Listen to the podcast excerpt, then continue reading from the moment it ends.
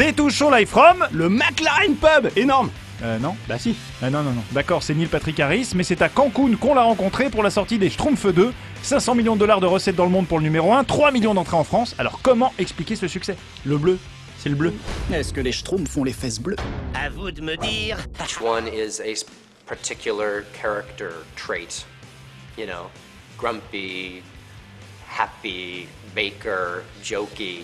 So um I think that regardless of where you live or what language you speak, that will always be uh, something that people re will respond to. Everyone's been brainy or thought they were brainy. Everyone's been clumsy or thought so. Une mission de sauvetage. Toute tête peut vous être utile. Donnez-moi la schtroumpfette. Tout de suite. À la carte. Et Neil, lui, il a un petit préféré.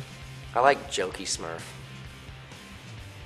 Because his only purpose is to, is to bring a box that he delivers to you that explodes in your face. And then he laughs about it. Si Neil était un schtroumpf, il serait le schtroumpf legendary. Les Schtroumpfs deux, c'est à Schtroumpfé le trente et un juillet. Enjoy et à très vite. En avant! C'est moi qui croyais avoir un mauvais côté. Les chasse, les chasse, les chasse!